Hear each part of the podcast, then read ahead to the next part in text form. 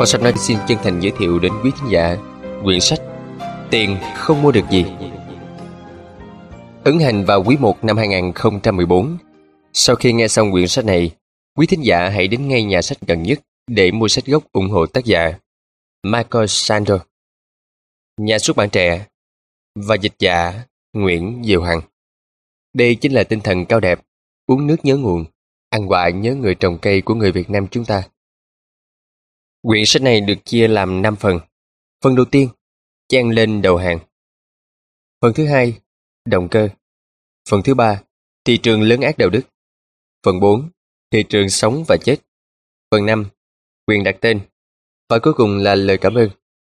Sau đây kho sách nói xin mời quý vị cùng nghe theo lời giới thiệu về thị trường và đạo đức. Có những thứ không thể mua được bằng tiền, nhưng vào thời đại này, con số đó không nhiều. Ngày nay hầu như cái gì cũng có thể mua bán được. Sau đây là một vài ví dụ. Nâng cấp phòng giam 82 đô la một đêm Ở Santa Ana, bang California và một số thành phố khác các tội phạm không liên quan đến bạo lực được phép trả tiền để hưởng điều kiện tốt hơn. Một phòng giam sạch sẽ yên tĩnh, cách xa phòng giam của những tội phạm không trả tiền. Xe chỉ có một người chạy trên làn đường dành cho xe nhiều người. 8 đô la vào giờ cao điểm. Ở một vài thành phố đang nỗ lực giảm ùn tắc, bằng cách cho phép các xe ô tô, chỉ có một người, sẽ phải trả thêm tiền để đi vào làn đường dành cho xe có nhiều người. Mức giá thay đổi tùy theo tình trạng của giao thông. Dịch vụ thuê phụ nữ ở Ấn Độ mang thai hộ 6.250 đô la. Ngày càng nhiều cặp vợ chồng phương Tây muốn tìm người mang thai hộ đang hướng về Ấn Độ, nơi dịch vụ mang thai hộ là hợp pháp, giá cả lại chỉ bằng 1 phần 3 so với ở Mỹ. Quyền nhập cư vào nước Mỹ 500.000 đô la. Tất cả những người nước ngoài đầu tư 500.000 đô la vào Mỹ và tạo ra ít nhất là 10 việc làm ở nơi có tỷ lệ thất nghiệp cao đều được cấp thẻ xanh giấy chứng nhận họ được phép cư trú vĩnh viễn trên đất Mỹ. Quyền được bắn một công ty giác đen, loài vật đang bị đe dọa, là 150.000 đô la. Nam Phi bắt đầu cho phép các chủ trang trại chăn nuôi bán cho các thợ săn quyền được giết hại một số những con tê giác nhất định để tạo ra động lực cho giới chủ trang trại tiếp tục nuôi và bảo vệ các loài động vật đang bị đe dọa. Số điện thoại bác sĩ riêng 1.500 đô la Ngày càng nhiều bác sĩ muốn cung cấp dịch vụ chăm sóc khách hàng bằng cách cho bệnh nhân số điện thoại và hẹn khám ngay trong ngày với giá từ 1.500 đến 25.000 đô la một năm. Quyền được phát thải một tấn carbon vào bầu không khí là 13 euro, khoảng 18 đô la. Liên minh châu Âu đã thành lập thị trường phát thải carbon, trong đó các công ty được phép mua bán quyền phát thải. Cho con nhập học vào một trường đại học danh tiếng, mặc dù không nêu giá, nhưng ban lãnh đạo một số trường đại học tiết lộ với tạp chí Wall Street Journal rằng họ chấp nhận một số sinh viên không xuất sắc lắm vào học để cha mẹ của sinh viên này sẵn lòng đóng một khoản tiền đáng kể cho trường. Không phải ai cũng đủ tiền để mua những thứ nói trên. Nhưng giờ đây có rất nhiều cách kiếm tiền mới mẻ. Nếu như bạn cần tiền thì có thể thử một vài giải pháp mới là sau. Cho thuê trán hoặc bộ phận khác trên cơ thể của bạn để làm quảng cáo 777 đô la. Hãng hàng không New Zealand đã thuê 30 người để cạo tóc và xăm lên đầu họ dòng chữ Bạn cần thay đổi, hãy hạ cánh xuống New Zealand. Đóng vai chuột bạch cho các công ty dược phẩm thử nghiệm tính an toàn của thuốc trên cơ thể người. 7.500 đô la, mức giá có thể cao hoặc là thấp hơn, tùy vào mức độ ảnh hưởng của quy trình thử nghiệm thuốc và sự khó chịu mà bạn phải chịu đựng. Đánh thuê ở Somalia hoặc Afghanistan từ 250 đô la một tháng tới 1.000 đô la một ngày. Mức giá phụ thuộc vào trình độ, kinh nghiệm và quốc tịch. Xếp hàng ở đội Capital để giữ chỗ cho những người vận động. Những hành lang muốn tham gia phiên điều trần quốc hội 15 đến 20 đô la một giờ. Những người chuyên vận động hành lang trả tiền cho các công ty dịch vụ xếp hàng và các công ty này sẽ thuê những người vô gia cư và nhiều người khác để xếp hàng hộ. Nếu bạn là một học sinh lớp 2 ở một ngôi trường dưới chuẩn ở thành phố Dallas, đọc một cuốn sách bạn được 2 đô la. Để khuyến khích học sinh đọc sách, nhà trường sẽ trả tiền cho mỗi cuốn sách các em đọc. Nếu bạn bị béo phì, giảm được 6,5 kg trong 4 tiếng, bằng được 378 đô la. Các công ty bảo hiểm sức khỏe sẵn lòng trả tiền để tạo động lực cho bạn giảm cân cũng như các thói quen sống lành mạnh khác. Mua bảo hiểm nhân thọ cho người ốm hoặc là người già nộp phí bảo hiểm hàng năm trong thời gian người đó còn sống rồi nhận tiền bồi thường khi người đó qua đời, có khả năng lên tới hàng triệu đô la. Hình thức đánh cược vào tính mạng người lạ đã trở thành một ngành kinh doanh trị giá 30 tỷ đô la. Người mà ta đánh cược càng sớm qua đời thì ta càng kiếm được nhiều tiền. Chúng ta càng sống trong thời đại mà gần như mọi thứ đều có thể mua bán được. Trong hơn 3 thập kỷ qua, thị trường và các giá trị của thị trường đã chi phối đời sống của chúng ta mạnh mẽ hơn bao giờ hết. Chúng ta không hề cố ý làm như vậy, mà nó tự xuất hiện, rơi xuống đầu chúng ta. Sau khi chiến tranh lạnh kết thúc, thị trường và tư duy thị trường chiếm ưu thế độc tôn, cũng dễ hiểu. Thực tế cho thấy, không có phương thức tổ chức sản xuất và phân phối hàng hóa nào mang lại sự thịnh vượng, giàu có bằng thị trường. Và hiện tại, ngay cả khi có ngày càng nhiều các quốc gia trên thế giới áp dụng cơ chế thị trường để vận hành nền kinh tế, thì vẫn có điều gì đó khác đang diễn ra. Các giá của thị trường đang ngày càng có vai trò lớn hơn trong đời sống, kinh tế, đang thống trị tất cả. Ngày nay logic mua bán không chỉ còn áp dụng cho hàng hóa vật chất, mà nó chi phối toàn bộ đời sống. Đã đến lúc cần đặt câu hỏi, liệu chúng ta có muốn sống kiểu này không? Kỷ nguyên, tôn vinh thị trường Những năm trước khi xảy ra cuộc khủng hoảng tài chính năm 2008, là thời kỳ niềm tin vào thị trường và quan điểm nới lỏng quản lý lên đến đỉnh cao nhất. Một kỷ nguyên tôn vinh thị trường, khởi đầu vào đầu thập niên năm 1980, Ronald Reagan và Margaret Thatcher đã tuyên bố rằng thị trường chứ không phải là chính phủ, chính là chìa khóa dẫn đến thịnh vượng và tự do. Kỷ nguyên này kéo dài đến những năm 1990, thời kỳ của những người ủng hộ tư tưởng tự do và thị trường như là Bill Clinton, Tony Clay Hai ông có quan điểm ôn hòa, nhưng có niềm tin vững chắc rằng thị trường là giải pháp cơ bản để mang lại lợi ích cho cả xã hội. Giờ đây niềm tin đó đang bị lung lay. Kỷ nguyên tôn vinh thị trường đang bước vào giai đoạn cuối. Cuộc khủng hoảng tài chính không chỉ khiến cho người ta nghi ngờ khả năng chia đều rủi ro của thị trường, mà còn khiến cho nhiều người có cảm giác rằng thị trường ngày càng xa rời với các giá trị của đạo đức, và chúng ta cần mang chúng lại gần với nhau. Nhưng chúng ta vẫn còn mơ hồ về tiến trình này và vẫn chưa biết phải giải quyết ra sao nữa. Một vài người cho rằng bản thân của lòng tham đã làm biểu hiện của suy đồi đạo đức và cốt lõi của tư tưởng tôn vinh thị trường. Và lòng tham chính là thứ khiến cho con người ta phải nhắm mắt làm liều. Vì vậy, theo họ, giải pháp là kiềm chế lòng tham, đòi hỏi giới chủ ngân hàng và các giám đốc ở Wall Street phải tự trọng hơn, có tinh thần trách nhiệm nhiều hơn. Đồng thời, cần áp dụng các quy định phù hợp nhằm ngăn chặn một cuộc khủng hoảng trong tương tự diễn ra một lần nữa. Giỏi lắm thì luận điểm trên cũng chỉ đúng phần nào đó. Tất nhiên, lòng tham đóng vai trò đáng để một cuộc khủng hoảng tài chính. Nhưng, còn có nguyên nhân lớn hơn nhiều. Thay đổi lớn nhất trong suốt ba thập niên qua không phải là con người tham lam hơn, mà là sự mở rộng của thị trường, của các giá trị thị trường. Chúng đã thâm nhập cả vào những lĩnh vực trong đời sống vốn không phải nơi mà chúng cần phải đến. Để chống lại tình trạng này, chúng ta không thể chỉ công kích lòng tham. Chúng ta cần nhìn nhận lại vai trò của thị trường trong xã hội. Cần tranh luận công khai về ý nghĩa của việc giữ thị trường ở đúng vị trí của nó. Để làm được như vậy, chúng ta cần phải xem xét các giới hạn đạo đức của thị trường. Chúng ta cần đặt câu hỏi liệu có cái gì mà có tiền cũng chẳng mua được hay không? Ảnh hưởng của thị trường và tư duy thị trường lên những khía cạnh của đời sống, vốn không bị các chuẩn mực thị trường chi phối, là một trong những thay đổi đáng kể nhất của thời đại chúng ta. Hãy xem sự xuất hiện như nấm của các trường học, bệnh viện, nhà tù, hoạt động vì lợi nhuận và hiện tượng thuê các nhà thầu quân sự tư nhân ở trong chiến tranh. Thực tế là ở Iraq và Afghanistan, lính đánh thuê thuộc các nhà thầu tư nhân đông hơn quân chính quy thuộc quân đội của Mỹ. Hãy xem sự lưu mờ của lực lượng cảnh sát trước các công ty an ninh tư nhân, nhất là tại Mỹ và Anh, nơi cảnh sát tư nhân đông gấp đôi cảnh sát nhà nước. Hãy xem chiến dịch marketing thuốc hùng hổ của các công ty dược phẩm hướng vào người dân ở các nước giàu. Nếu bạn đã từng xem chương trình quảng cáo trong các bản tin buổi tối của truyền hình Mỹ, thì hoàn toàn có thể hiểu được chuyện bạn nghĩ rằng vấn đề y tế nghiêm trọng nhất thế giới không phải bệnh sốt rét, bệnh mùa sông hay là bệnh ngủ, mà là dịch bệnh khủng khiếp có tên rối loạn cương dương. Và hãy xem xét hiện tượng quảng cáo xuất hiện trong trường học. Mua bán quyền đặt tên công viên và không gian công cộng, quảng cáo thiết kế trứng và tinh trùng cho những người cần hỗ trợ trong sinh sản, thuê phụ nữ ở các nước đang phát triển mang thai hộ, các công ty và các quốc gia mua bán quyền phát hại, hay một số hệ thống tài chính trong bầu cử gần như cho phép mua bán phiếu bầu.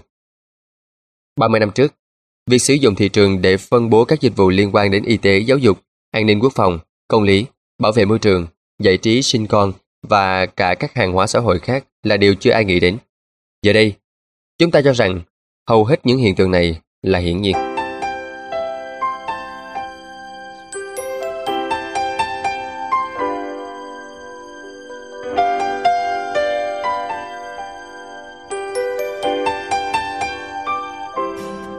mọi thứ đều mua bán được. Tại sao phải băn khoăn chuyện chúng ta đang trở thành một xã hội mà trong đó mọi thứ đều mua bán được? Vì hai lý do. Thứ nhất là bất công và thứ hai là tham nhũng. Hãy nói về bất công trước. Trong một xã hội mà mọi thứ đều mua bán được, những người có càng ít của cải thì cuộc sống sẽ càng khó khăn. Tiền càng mua được nhiều thứ thì sự giàu có hoặc là nghèo đói càng đáng quan tâm. Nếu lợi thế duy nhất mà người giàu có được là họ có thể mua được du thuyền, mua ô tô thể thao, hưởng những kỳ nghỉ tuyệt vời vì bất công bằng về thu nhập và tài sản không phải vấn đề quá lớn. Nhưng nếu như tiền mua được ngày càng nhiều thứ, ảnh hưởng chính trị, y tế chất lượng tốt, nhà ở nơi an toàn chứ không phải là nơi có nhiều tội phạm, trường học nổi tiếng, thì việc phân chia thu nhập và của cải càng quan trọng hơn. Nếu mọi điều tốt đẹp đều có thể mua bán được, thì tiền sẽ tạo ra mọi sự khác biệt trên đời này. Vì lý do đó mà vài thập kỷ vừa qua là quãng thời gian hết sức khó khăn đối với các gia đình nghèo và trung lưu. Cách biệt giữa người giàu và người nghèo tăng lên. Hơn nữa, việc mọi thứ đều có thể trở thành hàng hóa đã làm cho hậu quả của bất công bằng trở nên tồi tệ hơn. Và việc kiếm được tiền càng trở nên cần thiết. Khó mà nói tường tận ngọn ngành lý do thứ hai. Đây không phải là đề bất công hay là công bằng, mà là chuyện thị trường có xu hướng làm xói mòn cuộc sống. Khi những điều tốt đẹp trên đời bị định giá, chúng sẽ không còn tốt đẹp nữa. Vì thị trường không chỉ phân bổ hàng hóa, mà còn bộc lộ, khuyến khích con người có những thái độ nhất định với các loại hàng hóa. Trả tiền cho trẻ có thể làm cho các em đọc sách nhiều hơn. Nhưng đồng thời, các em cũng sẽ coi đọc sách như là làm việc vặt, chứ không phải là một cách để thỏa mãn nhu cầu tự thân. Trao một ghế sinh viên năm thứ nhất đại học cho người trả giá cao nhất trong cuộc đấu giá sẽ tạo ra thu nhập cho trường đại học, nhưng cũng làm xói mòn uy tín của trường, suy giảm giá trị tấm bằng mà trường cấp, sử dụng lính đánh thuê với người nước ngoài cho cuộc chiến của nước mình tham gia sẽ hạn chế tổn thất tính mạng người dân trong nước, nhưng cũng làm mất đi ý nghĩa về bổn phận công dân. Các nhà kinh tế học thường giả định rằng thị trường có tính trơ, không tác động gì đến các loại hàng hóa khác. Nhưng không phải vậy. Thị trường có tạo ra ảnh hưởng. Đôi khi giá trị thị trường lớn ác những giá trị phi thị trường đáng quan tâm. Dĩ nhiên, không ai nhắc trí được rằng giá trị nào đáng quan tâm, giá trị nào không và tại sao. Vì vậy, để xác định xem cái gì nên và không nên mua được bằng tiền, chúng ta phải xác định được những giá trị nào chi phối các lĩnh vực khác nhau trong đời sống cá nhân và xã hội. Cách suy nghĩ về vấn đề này chính là nội dung chủ đạo của cuốn sách. Tôi xin trình bày tóm tắt câu trả lời mà tôi nghĩ là phù hợp. Khi quyết định những hành vi, sự vật nào được phép mua bán, chúng ta đang ngầm cho rằng chúng phù hợp với vai trò hàng hóa tức là công cụ sinh lời và đáp ứng nhu cầu sử dụng. Nhưng không phải hàng hóa nào cũng phù hợp với cách đánh giá này. Ví dụ rõ ràng nhất là con người. Chế độ nô lệ thực kinh khủng bởi nó coi con người là hàng hóa. Có thể mua bán ở phiên chợ đấu giá. Đối xử với con người theo cách ấy là một sai trái. Vì mỗi người đều có phẩm giá và đáng được tôn trọng, chứ không thể bị coi là một vật để sở hữu hay là một công cụ để sử dụng. có thể đánh giá tương tự về nhiều sự vật hoặc là hành vi tốt đẹp khác. Chúng ta không cho phép mua bán trẻ em trên thị trường. Ngay cả khi người mua đối xử tốt với những em bé họ mua về, thì việc cho phép hình thành thị trường trẻ em đã khuyến khích xã hội đánh giá sai về giá trị của các em nhỏ. Trẻ em không thể là hàng hóa tiêu dùng, mà phải là đối tượng của tình yêu, sự quan tâm, hoặc vấn đề quyền và nghĩa vụ công dân. Nếu bạn được yêu cầu thực hiện một nghĩa vụ pháp lý, thì bạn không thể thuê người khác làm hộ cho bạn. Chúng ta không thể cho phép người dân được bán lá phiếu của mình, cho dù có nhiều người sẵn lòng mua chúng. Tại sao? Vì chúng ta tin rằng không thể coi nghĩa vụ công dân là tài sản của cá nhân mỗi người, mà phải coi đó là trách nhiệm đối với xã hội. Thuê người khác thực hiện nghĩa vụ công dân của mình chính là hạ thấp và đánh giá sai nghĩa vụ đó. Những ví dụ nói trên minh họa cho một điều có ý nghĩa lớn hơn. Có những điều tốt đẹp trong cuộc sống sẽ bị xói mòn, bị hư hỏng nếu như chúng bị coi là hàng hóa. Vì vậy, để xác định xem thị trường có thể tồn tại ở đâu, cái gì nên tránh xa thị trường, thì chúng ta phải tìm ra cách thức đánh giá giá trị một số thứ như là sức khỏe, giáo dục, cuộc sống gia đình, tự nhiên, nghệ thuật, trách nhiệm công dân, vân vân. Chúng đều là những vấn đề mang tính đạo đức và chính trị, chứ không phải đơn thuần là kinh tế. Muốn trả lời câu hỏi nói trên, chúng ta phải tranh luận từng vấn đề một về ý nghĩa đạo đức của chúng và cách đánh giá chúng sao cho hợp lý. Cuộc tranh luận này cũng không hề tồn tại trong kỷ nguyên tôn vinh thị trường. Hậu quả là khi không nhận biết được vấn đề, không bao giờ nghĩ đến chuyện tranh luận về chúng. Từ chỗ có một nền kinh tế thị trường, chúng ta đã trượt sang trạng thái trở thành một xã hội thị trường. Sự khác biệt là ở chỗ nền kinh tế thị trường là một công cụ đáng giá và hiệu quả, giúp cho chúng ta tổ chức được hoạt động sản xuất. Còn xã hội thị trường là một phương thức sống mà trong đó các giá trị thị trường thâm nhập vào mọi ngóc ngách của cuộc sống con người. Trong xã hội thị trường, các mối quan hệ xã hội đều thay đổi để phù hợp với hình ảnh thị trường. Thiếu sót lớn của nền chính trị đương đại là chúng ta chưa từng tranh luận về vai trò, phạm vi của thị trường. Chúng ta muốn một nền kinh tế thị trường hay là một xã hội thị trường?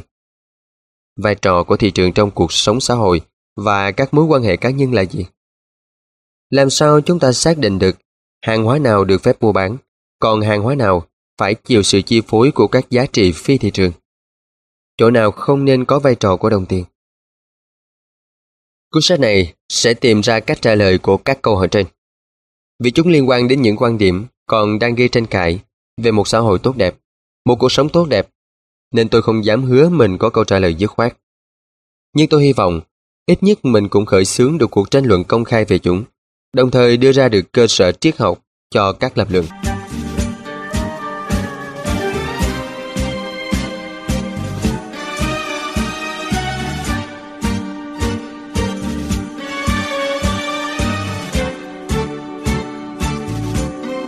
Tư duy lại về vai trò của thị trường.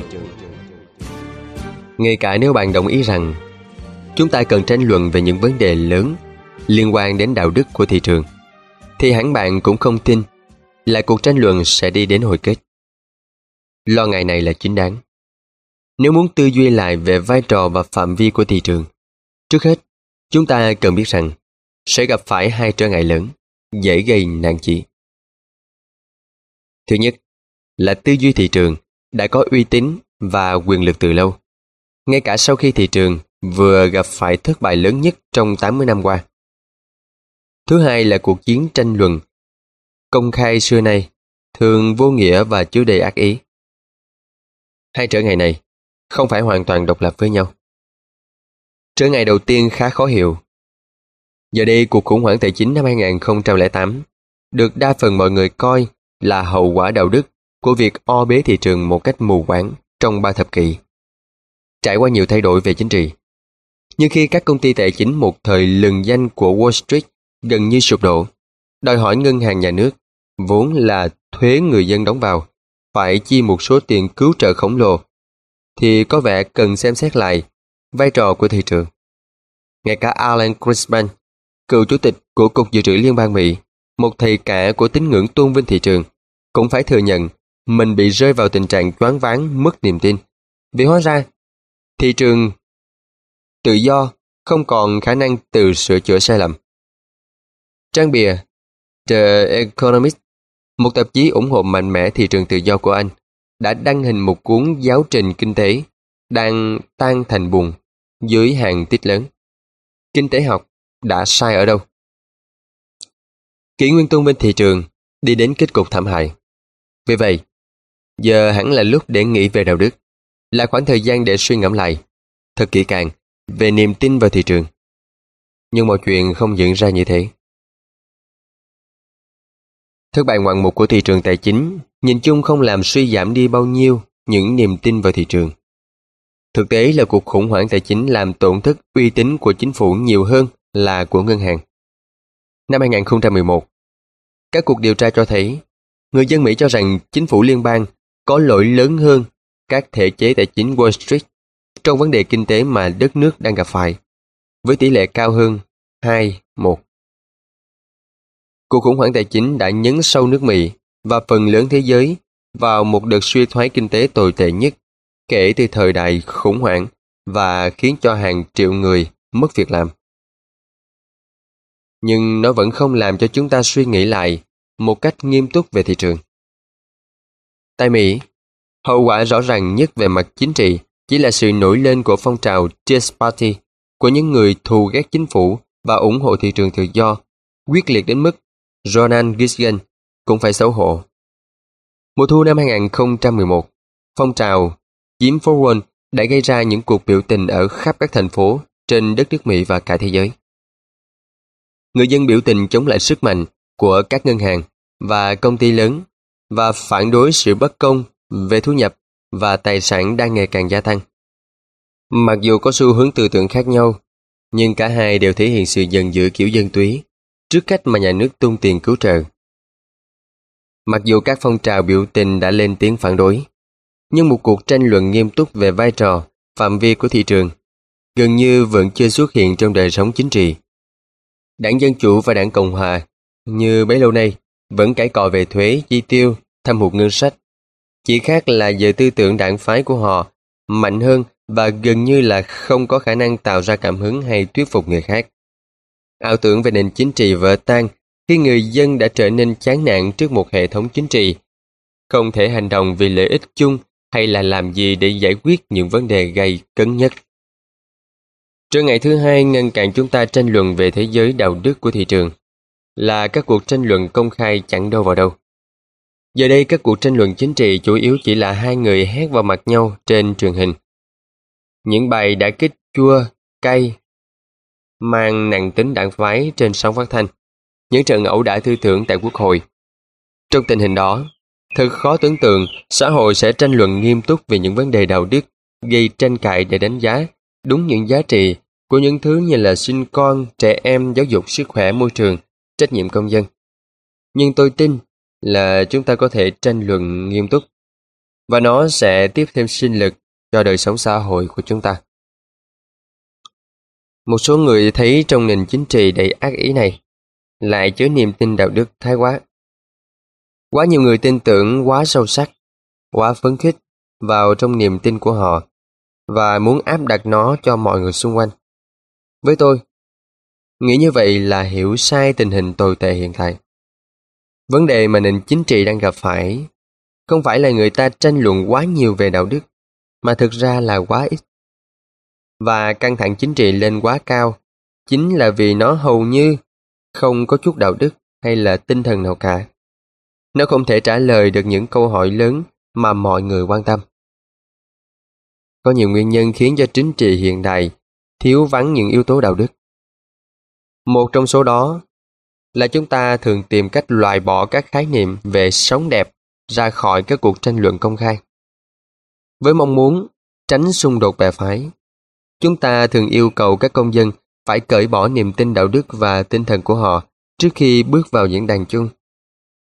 Mong muốn ấy đúng, nhưng khi ngần ngại tranh luận thế nào là sống đẹp trong chính trị, chúng ta đã tạo cơ hội thuận lợi cho tư tưởng tôn vinh thị trường và lập luận dựa vào thị trường phát triển. Lập luận dựa vào thị trường phát triển cũng làm cho đời sống xã hội mất đi ý nghĩa đạo đức theo cách của riêng nó. Thị trường hấp dẫn một phần là ở chỗ nó không phán xét lựa chọn của con người. Nó không hỏi cách đánh giá giá trị hàng hóa này có tốt hơn, đáng coi trọng hơn cách kia hay không.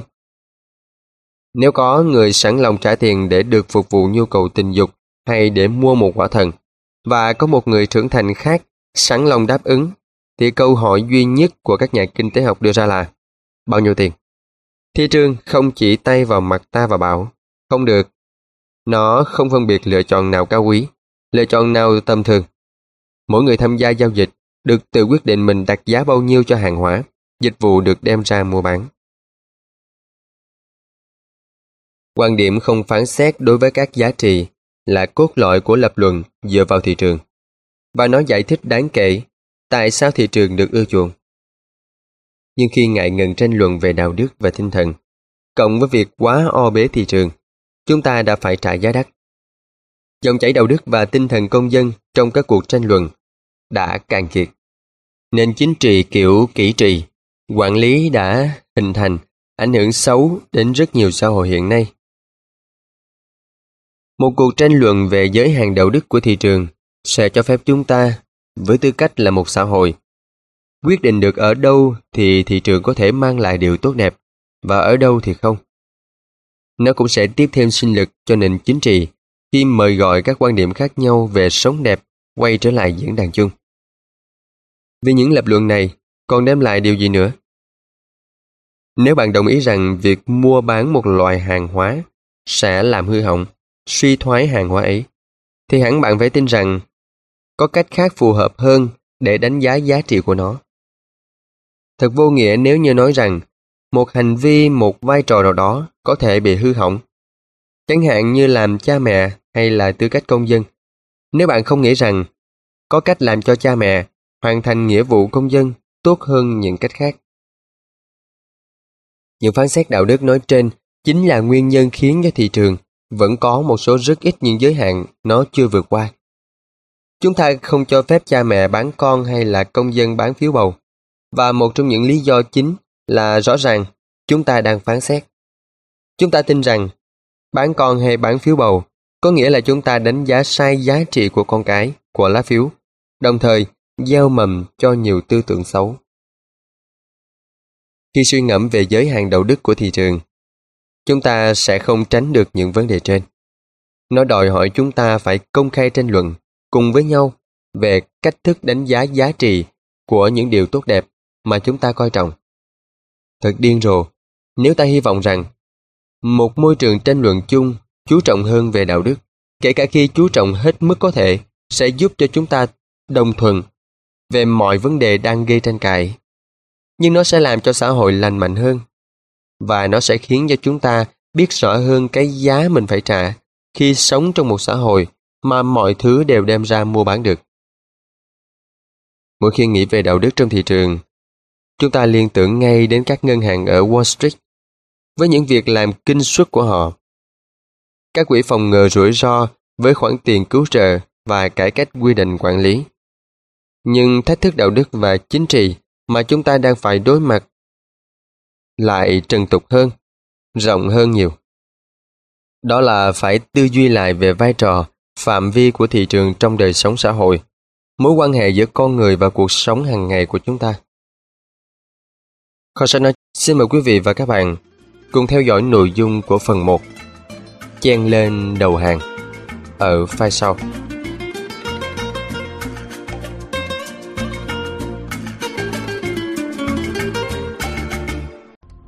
Nếu có thể, rất mong nhận được sự donate ủng hộ của các bạn. Thông tin donate có để ở dưới phần miêu tả để có thêm kinh phí duy trì việc đọc. Xin cảm ơn các bạn rất nhiều. Xin chào và hẹn gặp lại.